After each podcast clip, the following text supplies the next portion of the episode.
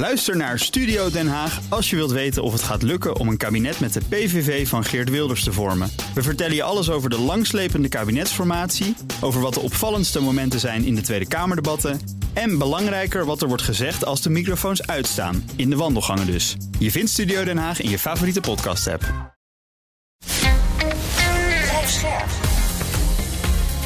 BNR Nieuwsradio. Boekenstein en de Wijk. Hugo Reitsma. Welkom bij Boekenstein en de Wijk. Het is maandag, dag 523 van de oorlog in Oekraïne. En bij ons is HCSS defensiespecialist Patrick Bolder. Patrick, mag ik met jou beginnen voor de situatie op de grond? Ja, dat wordt een, ben ik bang toch een beetje een saai verhaal. Want uh, ja, de vooruitgang is, is maar heel weinig uh, ja. waar, waar, we het al heel lang over hebben. Die banaanvormige uh, front van het noordoosten in de provincie Luhansk. Ja, er wordt overal wel hard gevochten en daar lijken de Russen weer ietsjes te winnen. Gaan we verder naar het zuiden afzakken, dan komen we bij Bakhmut. Oekraïne houdt daar volledig de druk op en, en lijkt ook kleine winst te maken, maar dat roepen we volgens mij ook al een week. Yep. Um, uh, en ga je verder het zuidelijke front op, dan ook daar uh, zijn er kleine winsten. Uh, maar, die worden ook weer betwist door de Russische mailbloggers. En het is erg lastig om nou precies te zien wat er gebeurt. In totaal lijkt er nu iets van 240 kilometer, vierkante kilometer sinds het begin van de Oekraïnse tegenoffensief. En dan hebben we het over uh, 6, 7 juni volgens mij. Dus dat is inmiddels al vijf, zeven weken. Uh, 240 kilometer gewonnen. En de afgelopen 24 uur wordt er gesproken over 5 vierkante kilometer. En dan heb je dus alleen maar wat er op het front gebeurt. Verder zien we wat meer over uh, aanvallen in de diepte. Maar volgens mij had Arend Jan daar wat meer over. Even kijken. Nou, we hebben dus vandaag hè, twee Russische Iskander-raketten op Kriviri, de geboorteplaats van Zelensky. Vier doden en maar liefst drie dozijn gewonden. Maar er is heel veel gebeurd. ook... zijn weer hoger. Ja. ja. die zijn weer hoger. Ja, vijf doden, zei je. En, uh, ja. ja. En nou, verder is er dit weekend heel veel gebeurd. Daar moeten we over praten. Uh, er is die, die uh, brug naar de Krim. Die Konchar noem je dat, zeg, geloof ik? Chongar. De. Ja. Die, die is aangevallen. En, en, waar dus de Rusland totaal over zwijgt. dus de Russische bloggers mogen daar ook niet over schrijven. Dat deden ze vroeger dus wel. Dus kennelijk zijn daar dus de schroeven aangedraaid. Hè? Um, en verder zeggen de Oekraïners dat, dat door die aanval, maar ook op die andere, dat Rusland munitieproblemen uh, heeft. Dus munitie, munitietekorten heeft. Dat zou natuurlijk belangrijk kunnen zijn als dat waar is. Hè? En verder hebben we gisteren natuurlijk weer gezien een Oekraïnse aanval. Althans, dat weten we niet, maar in ieder geval weer een aanval op Moskouse gebouwen. Ja. Eerst nog eventjes ja, ja. Die, uh, die brug. Wat, dat is, begreep ik van jou, Patrick, een belangrijke verbinding hè, voor de Russen. Ja, ja ik, heb, ik heb eens ingezoomd op de kaart. Uh, en, en dan zie je dat de verbinding tussen de zuidelijke deel van de provincie Gerson en die, die landbrug, uh, die de verbinding vormt tussen Rusland en de Krim, hmm. dat er eigenlijk maar drie wegen lopen naar de Krim zelf toe. omdat er een heleboel waterwegen zijn die je moet overschrijden. Ja. Um, en de Chonga-brug is een van de belangrijkste die voor militair transport werd gebruikt. Uh, door deze, dat is het al de tweede keer trouwens, hè, dat die wordt uh, geraakt ja. en, en, deels uitgeschakeld. Ja, dat veroorzaakt wel een logistieke nachtmerrie. De Kerchbrug, die was natuurlijk al de capaciteit daarvan verminderd, omdat een van de rijbanen in de richting van, uh, van de Krim vanuit Rusland is afgesloten en die wordt nog gerepareerd. En dat is de brug en helemaal in het oosten, hè, tussen de Krim en ja. Rusland zelf. Ja. De, de, enige illegale landverbinding, zoals uh, ook ja. dat zegt, tussen Rusland en, uh, en de Krim. Dus daar is de capaciteit al minder van. Dan heb je nog drie wegen via die, die landbrug naar de Krim zelf, waarvan de Chong, Chongor, Chongar-brug er eentje is en de belangrijkste voor militair vervoer. Nou, als deze brug er niet meer is, ja, dan moet je een heel stuk weer omrijden. Dat kost uren en uren. Dus het is wel een logistieke nachtmerrie die de Oekraïners hier weten op te leggen aan ja. de Russen. Ja. En wat dat betreft is dat wel een belangrijke, met name ook de tekorten aan artillerie, aan ammunitie, aan mensen, aan brandstof. Ja, die gaan alleen maar toenemen, juist doordat deze brug eruit ligt. Ja. En is dit misschien ook uh, zo'n uh, Storm Shadow resultaat, dat ze die brug kunnen raken vanuit de Oekraïne? Ja, nou, we hoorden eerst van het weekend dat er volgens de Russen waren er 12 Storm Shadows op afgevuurd, die allemaal neergehaald zijn. Nou, ik heb ook weer satellietfoto's gezien en uh, blijkt er toch wel een gat in die brug te zijn. Dus, en dat wordt nu ook wel een beetje bevestigd door Oekraïnse bronnen. Dus je moet altijd wel voorzichtig zijn. Maar die Chonga-brug, uh, die lijkt nu ook wel eventjes weer buiten werking te zijn. Hm. Ja. En dan hadden we dus die, die drones op Moskou. Uh, natuurlijk vervelend voor uh, president Poetin, die de hele tijd probeert het verhaal te vertellen dat alles helemaal volgens plan gaat. Is dat vooral waar de, waar de Oekraïners hier misschien gaten in proberen te schieten? Want het raakt vooral flatgebouwen, begreep ik. Nee, er zijn eigenlijk, um, wat mij betreft, drie scenario's waar, wie dit veroorzaakt kan hebben, deze droneaanvallen. Het eerste is, en die heb ik ook al vaker gezien, weer een Russische false operatie om uh, zodat het Russische leiderschap eigenlijk aan het volk kan laten zien van um, we moeten ons voorbereiden op een mobilisatie, want we zijn niet meer bezig met een speciale militaire operatie tegen Oekraïne. De NAVO is aangesloten. Misschien moeten we wel gaan opschalen naar regionale oorlog. Daar hebben we meer mensen voor nodig. Dus verwacht dan ook dat we gaan mobiliseren. Hmm. Uh, en dat zou een reden kunnen zijn. Wat daar tegen spreekt, is je laat wel zien dat het hart van, je, van het regeringscentrum het Krem, uh, Moskou, de stad Moskou, kwetsbaar is. Mhm. Uh, en volgens mij is dat juist iets inderdaad wat Poetin helemaal niet wil laten zien. Dus wat mij betreft valt hij wel af. Ja. Dan zouden het pro-Oekraïnse Russen kunnen zijn, die vanuit Rusland, vanuit Moskou misschien zelf, drones afvuren op dat flatgebouw, wat een deels een, een zakencentrum is geweest, maar ook deels een deel van het ministerie van Defensie, heb ik begrepen. Um, ik vind dat wel moeilijk uh, om me voor te stellen, want het is natuurlijk heel lastig om dat te doen. Uh, er is een verbod opgelegd om met drones te opereren als je niet van het leger bent. Uh, dus het is ook nog eens een keer heel gevaarlijk. En als het is tegen de Russische staat en je doet dat en je wordt opgepakt, nou dan hmm. staan je de zwaarste straffen te wachten.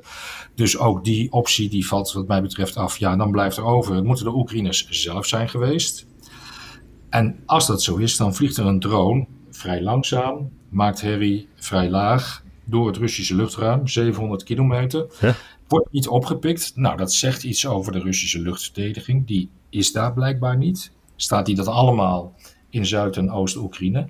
En als dat zo is, dan, dan zouden Oekraïners kunnen proberen om daarmee de Russische luchtverdedigingsmiddelen voor een deel weg te trekken uit waar ze nu staan en dus weer hm. naar het Russische hartland te brengen. Hm. Bovendien, wat ook spreekt dat het Oekraïne is, het is s'nachts geweest. Het is op een, uh, niet op een uh, civiel doel geweest, maar echt op een, ja, een, een uh, hoe noem je dat? Kantorengebouw, dat is misschien ook wel civiel, maar ook deels militair. En s'nachts zodat er geen mensen zijn, want Oekraïne doet er ook wel veel aan om te, om te zorgen dat ze niet de steun in het Westen verliest door net als Rusland uh, met opzet burgers te treffen. bovendien maakt dit misschien ook wel de staat fragiel. Hè? Ze denken misschien dat na die Prigozhin-opstand, de Wagner-opstand van 24 juni, um, er toch meer en meer barsten zijn in Poetins panzer. Uh, en dat ze dit ook willen exporteren om te laten zien van ja, die barsten die maken wij groter en groter. Gelooft de Russische burger nog wel in het juist opereren van de staat? Kan de staat nog wel mijn veiligheid uh, garanderen? Nou, als dat niet blijkt te zijn, dan kunnen we misschien zorgen dat de staat, dat de burger minder en minder de staat gaat vertrouwen. Dus die optie is wat mij betreft het meest voor de hand liggend. Hm. Maar, maar een drone kan toch niet 700 kilometer vliegen? Of kan dat wel? Nou ja, ze hebben wel drones die dat kunnen halen. Oekraïne is ook uh, heel erg bezig met die drone-technologie. Ik zag net ook mm. weer stukjes langskomen drones van wel 1000 kilometer afstand met 15 tot 25 kilogram aan explosieve lading. Kijk, je hoeft niet heel veel te vernietigen als het je gaat om de bevolking te bespelen, om de bevolking te laten twijfelen aan, eh, aan het juist opereren van het leiderschap en daarmee uh, het leiderschap te kijken zetten. Dus ja, het is wel mogelijk. En die ontwikkeling op drones die gaan op dit moment zo snel. Dat is echt uh, uh, heel bijzonder om te zien. Maar Patrick, Moskou moet toch een beetje fatsoenlijke luchtafweer hebben? Nou, ze hebben wel Pansier luchtafweersystemen voor de korte afstand op onder andere het ministerie van Defensie gezet. Ja, op het uh, dak, hè? Ja. Op het dak daar, ja. Uh, maar voor de rest lijkt er niks te staan in, in Rusland. Uh, ik, ik verbaas me er ook over. Maar de afgelopen twee maanden is Oekraïne ook heel erg bezig geweest om niet alleen de artillerie van de Russen te slopen, maar ook met name alle luchtverdedigingssystemen die langs dat front staan opgesteld. Ja, en misschien moet Rusland, moest Rusland wel de afgelopen weken heel veel luchtverdediging uit Rusland zelf daarheen trekken. Ja, dan laat je een open flank over en nu open. En nu probeert Oekraïne weer te zorgen dat er meer luchtverdedigingssystemen toch Rusland ingaan, zodat zij straks makkelijker um, luchtoverwicht kunnen krijgen boven de front. Dat is het enige wat ik me erbij kan uh, verzinnen. Ja. Um, Hugo, kan jij vertellen over Saoedi-Arabië? Nou, uh, ja, twee interessante nieuwtjes vandaag over Saoedi-Arabië als plek van interessante gesprekken. Uh, deze week is dat nog, denk ik, 5 en 6 augustus. Volgens de Wall Street Journal zouden gesprekken tussen Oekraïne en de Amerikanen worden gehouden in uh, Jeddah over uh, veiligheidsgaranties van de Verenigde Staten. Die zijn toegezegd door de G7 hè, bij die NAVO-top in Vilnius. En in augustus, dat is natuurlijk niet een heel erg precieze aanduiding, maar in augustus zouden gesprekken ja, over vrede zijn in Saoedi-Arabië. Um, Oekraïne zou daarbij zijn en nog een aantal andere landen. Rusland in elk geval niet. En Rusland die wordt verantwoordelijk gesteld voor de oorlogsvreedheden en misdaden. En het moet alle bezette gebied opgeven en ook herstelbetalingen. Met andere woorden, Saudi-Arabië, die wel eens met Rusland samenspeelt uh, uh, in OPEC om de hm. olieprijs te verhogen, die laat Rusland die keihard vallen. Hè? Maar we hebben een beetje onderzoek gedaan met z'n drieën en toen ontdekten we wel dat bij de resolutie in maart heeft Saudi-Arabië gewoon tegen die invasie gestemd van de Rusland. Ja. En bij de oktoberresolutie ook, hè? Ja, ja zeker. Ja. En volgens mij deze um, bijeenkomst in Saudi-Arabië is op verzoek van Oekraïne ook om hun om, om het, het, vredesplan wat jij net noemde, Jan, de inhoud daarvan van Oekraïne te bespreken. Meer dan 30 westerse landen zijn uitgenodigd. Maar wat ook interessant is, de BRICS-landen zonder uh, uh, Rusland in ieder geval. Uh, het is nog de vraag of China komt. Maar het is wel interessant dat inderdaad India en Brazilië lijken te komen. Um, en daarmee probeert het Westen eigenlijk, en Saudi-Arabië, probeert hij die, die weerstand tegen Rusland eigenlijk te vergroten, die eensgezindheid. Um, en dat zal ze natuurlijk niet in dank worden afgenomen, want de BRICS die hebben ook weer een meeting in augustus. En dan gaan ze eigenlijk praten over uitbreiding uh, van, de, van de BRICS zelf. Dus ja. dit is wel interessant om te gaan zien. China heeft nog niet toegezegd, ook nog niet geweigerd. Uh, maar China heeft natuurlijk ook haar eigen tienpuntenplan ingediend voor de vrede. Of twaalf punten plan waren het zelfs. Mm. Ja, je hebt er verder niks aan. Maar als ze serieus daarmee zouden zijn, ja, dan zou je zeggen, dan moet China zich daar ook vertonen en kijken hoe zij hun vredesplan um, daarin kunnen uh, weven, zeg maar. Om, nou ja, wil je wat te zeggen hebben in de wereld, ja, dan is dit denk ik ook wel een punt om vrede te kunnen stichten en, en om je aanzien te verhogen. Mohammed bin, Sal Mohammed bin Salman wil natuurlijk heel graag zijn uh, als een internationale leider opereren. Zij wil heel stoer doen. Hè. Het is wel interessant, hè, want China heeft dus uh, Saudi-Arabië en Iran bij elkaar gebracht. Dat was natuurlijk spectaculair. Hè. En China vindt het natuurlijk niet leuk dat Saudi-Arabië zelf ook allemaal, want die willen zelf schitteren.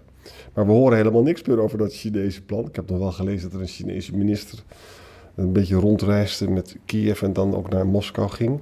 We hebben ook het Afrikaanse plan hebben we gehoord, daar hoor je ook helemaal niks meer van.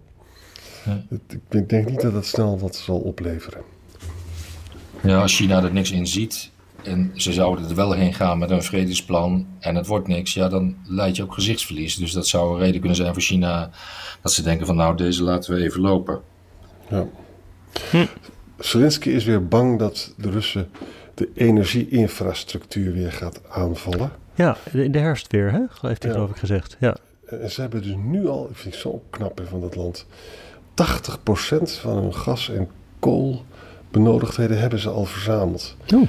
En ze zijn bezig om het grid, het, het, elektriciteitsnetwerk te verzwaren. Ik vind dat eh, wel heel knap hoor, dat je het allemaal voor elkaar krijgt. Ja. ja?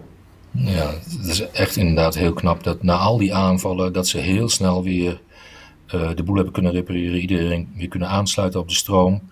Um, daar kunnen we in Nederland wel iets van leren, denk ik. Als ik zo als af en toe de stroom uitvalt, hoe lang dat duurt. Ja. Hm. En als Oekraïne straks bij de EU komt, dan denk ik dat uh, de, de, de klusjesmannen als vervanging voor de Poolse klusjesman uh, hier uh, heel goed aan de slag kunnen, toch? Dat hebben we hier een groot tekort aan kundige ja. elektriciëns. Ja. Hey, tot slot misschien nog even, Patrick, had jij interessant nieuws nog ter aanvulling op onze eerdere berichtgeving over de mobilisatieleeftijd in Rusland? Oh ja, um, ja, ik was daar een beetje pessimistisch in eigenlijk. Ik las net dat voor de hogere militaire rangen, kijk, je wordt gemobiliseerd als je al eerder militaire ervaring hebt. En in de rang waar je uitstroomt, dat is dan ook weer de rang als je wordt opgeroepen voor je mobilisatie, wordt op, um, instroomt. En nu is het zo dat voor de hoogste categorie officieren, en dan moet je denk ik aan kolonels en hoger, generaals en kolonels. Die leeftijd is zelfs verhoogd tot een zeventigste. Dus tot hun zeventigste jaar kunnen ze worden opgeroepen. Dus ze hebben straks denk ik allemaal stafofficieren achter de rollator lopen. Maar het grappige is eigenlijk wel dat de levensverwachting van de Russische man, die houdt op bij 67 jaar. dus dat cohort wordt niet echt heel veel groter. Ja, ja, ja. Hugo, mag je nog één dingetje zeggen over Poetins historische manier van redeneren? Oh, ja, van dat, Polen? Klinkt, dat klinkt altijd goed. Ja, want het is, het is wel interessant. Je weet dus, die Wagner-groep zit daar in, in Wit-Rusland en zo. En Poetin zegt zelf altijd van, je moet hartstikke gevaarlijk. Polen staat op het punt om aan te vallen. Dat is wat hij doet, hè? Ja, ja. Nou, waar komt dat nou vandaan? En dan gaat hij, Poetin geeft dan altijd van een historische les, hè? Dan zegt hij van, ja, maar jullie denken dat Polen lieve mensen zijn. Maar na de Tweede Wereldoorlog heeft Polen gewoon een deel van West-Wit-Rusland, Belarus gepakt. En ook het westen van Oekraïne. Dat klopt, want ik heb namelijk Oekraïnse studenten en ook uh, Poolse. En die maken daar nog steeds ruzie over. Hè? Dus dat, is inderdaad wel waar. Dus dat gebruikt dus Poetin. En hij zegt ook, ja, luister eens, uh, in, in 1938 na München toen jullie het Tsjechoslowakije hebben uh, verpatst, hè, toen heeft Polen ook nog een deel van Silesië bezet. Dus hmm. Poetin gebruikt allemaal van die historische argumenten om te bewijzen dat de Polen dus slecht zijn.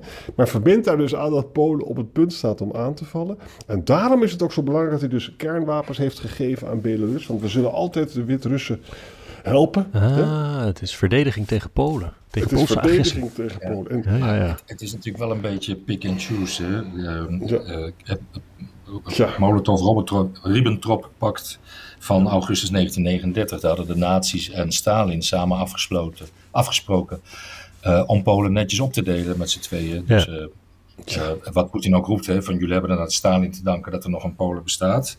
Uh, dat is dus niet zo. En ook uh, vergeten we niet uh, de slachting bij Katyn. Volgens hm. mij 20.000 Poolse officieren die even door het Stalin-leger zijn afgeslacht en daar in een groot massagraf zijn gegooid. Nou, zo goed denkt Stalin aan Polen altijd. En volgens mij volgt Poetin ook meteen die lijn. Polen kan maar beter niet bestaan in zijn ogen. En hij probeert het natuurlijk gewoon om ook weer de, de EU uit elkaar te spelen, de NAVO uit elkaar te spelen. Ja, wat ik, het, uh, Patrick, wat zo erg is, je mag dus in Rusland, als je over de Katyn Forest praat, dat mag dus niet. Maar wat helemaal niet mag, is het Ribbentrop-Molotov-pact. Als je dat doet, kom je gewoon de gevangenis in. Ja, is dat zo? Ja, dat, dat, is, gewoon heel simpel. Rusland is geweldig en Rusland heeft Hitler verslagen. En daar past natuurlijk dat Ribbentrop-Molotov-pact niet in. Want daar hm. hebben ze gewoon onder één hoedje gespeeld en hebben ze inderdaad Polen uh, opgedeeld. Ja. Ja. Maar goed, die, ja, die Molotov die heeft nog meer op zijn kerfstok. Um, die is ook verantwoordelijk voor de Holodomor, de hongersnood 1932-1933 in uh, Noord-Oekraïne, wat ook 5 miljoen slachtoffers heeft gekost. Een hele fijne man, die Molotov. Um, Holodomor, dat betekent dus dat uh, Rusland had dus een tekort aan graan en Oekraïne eigenlijk ook. En dan wordt het gewoon weggehaald uit de Oekraïne naar Rusland. Ook als gevolg van die collectivisatie, waardoor dat was natuurlijk niet efficiënt, dus er was een tekort aan graan. En toen ging, Stalin ging gewoon door om Oekraïne leeg te halen, terwijl er ongelooflijk veel mensen stierven van de honger in de Oekraïne. Het is ook daar heeft uh, Timothy Snyder een prachtig boek over hmm. geschreven. Oh, The Bloodlands was dat toch? Ja. ja. ja. nog eventjes naar uh, die spanningen rond Polen. Want nou ja, Poetin kan van alles roepen, maar Polen is NAVO. Wat hij misschien wel zou kunnen proberen, en daar leken eerder vorige week wat berichten over, was dat Wagner ingezet zou kunnen worden om daar een beetje te rommelen aan de grens. Zien jullie dat als een, als een mogelijkheid voor de Russen om, om, om toch een beetje te stoken in, uh, in NAVO-gebied, in Polen? Ja, volgens mij hebben we nu wel de les geleerd dat daar maar één antwoord op mogelijk is. En dat is zo hard mogelijk terugslaan. Anders krijg je een soort van Georgië-scenario. Uh, we nemen een stukje land af. Reageert niemand. Nou, dan hebben we wat gewonnen. En we gaan verder viespeuken. We zitten daar eenmaal. En dat is natuurlijk een grote angst. Hè, dat ook straks een van de Baltische staten. Uh, dat daar in een bosgebied, kilometer breed, wordt ingenomen door Rusland. Kijken wat de reactie van het Westen is. Mhm. Van de NAVO is doen ze niks, dan hebben we het lekker, zitten we te viespeuken en uh, zal er nooit meer verdere expansie onze kant op komen. Dus ik denk ondertussen wel dat we geleerd hebben dat je dat nooit moet toestaan en dat je meteen keihard moet terugslaan. En dan kan er gezegd worden, een beetje plausible deniability van het is niet Rusland, het is niet Wit-Rusland, het zijn Wagner-troepen die zijn losgeslagen, hebben zich verveeld. Maar we weten ondertussen heus wel, en dat heeft Poetin natuurlijk ook toegegeven, dat Wagner-troepen gewoon betaald worden door de Russische staat. Ja. En dat ze met toestemming van Rusland ook nu gewoon in Belarus zitten. Eigenlijk de Unie-staat, Rusland, Belarus. En dat het dan gewoon een Russische actie is. Ja, er kan maar één antwoord op zijn. Artikel 5? Artikel 5? Ja. Ja? Dat, ja. ja. Ja, volgens mij moeten we niet, niet zeggen van, oh, laten we maar voorzichtig zijn. Want dan gaan ze verder en verder en verder. Dan werkt deze strategie, die dus in Georgië is toegepast, die in Oekraïne nu wordt toegepast, en die dan in Polen zou worden toegepast, die werkt dan. Ja, en dan ga je verder en verder en verder. En wij raken steeds meer kwijt. Dus ja, dat, dat kan je niet over je kant laten gaan, naar mijn Hm. mening. Nee, en Wagner heeft dus niet de raketten om de treinen in Oekraïne te bestoken. En verder wordt gesproken over vluchtelingen weer, hè, dat ze dat zouden hebben. En dan gaan ze het proberen Polen in te duwen. Ja, net zoals voor de oorlog al is geprobeerd. Maar er, er Ja. staan nu hele hoge hekken langs de grens. Ja. Ja. Ja. Maar trouwens, als er een kolonne van Wagner Polen intrekt, dan, dan, dan haalt toch niemand van die gasten het eind van de dag. Nee, dat lijkt me ook niet. Nee, Polen Ja. heeft al heel veel troepen bij de grens samengetrokken. Als reactie op de Wagner-troepen die daar eh, in die kampen zitten. Eh, en, en reken maar dat ze er bovenop zitten en dat iedere grensoverschrijding, ja, die wordt keihard teruggeslagen. En bovendien, Wagner heeft ook geen zware wapens meer. Hè? Die hebben ze allemaal moeten inleveren Ja. toen ze naar Belarus gingen. Dus de slagkracht van Wagner is op dit moment ook helemaal niet zo groot. hm. Ja. Want in die video, in het, in het audiostukje wat dan gisteren zegt, zegt Wagner ook van ja, ik heb niet allemaal mannen. Sommige mannen hebben me verlaten, zegt hij. Oh, o en, jeetje. eh, en ik ga nu maar even pauzeren met eh, recrutering. Maar ik blijf wel Rusland steunen en ook de Russische oorlogsdoelen. Dus hij paait eh, Poetin weer een beetje. Ja, het- eh, ja, en Lukashenko die heeft ook al zoiets gehad van... eh, ja, ik weet niet of ik ze allemaal wel in de hand kan houden. En misschien willen ze wel eh, naar het westen gaan. ja, Ja, allemaal om ons onder druk te zetten. ja, ja. Grapjassen. Nou, hey, ehm, dank jullie weer voor vandaag. We spreken morgen verder. Joep. Tot morgen, Tot jongens. morgen. Ook Hugo Reitsma vind je in de BNR-app. Superhandig die BNR-app. Je kunt alle programma's live luisteren, breaking nieuwsmeldingen. Je blijft op de hoogte van het laatste zakelijke nieuws. En je vindt er alle BNR-podcasts, waaronder natuurlijk de belangrijkste, Boekestein en de Wijk. Download nu de gratis BNR-app en blijf scherp.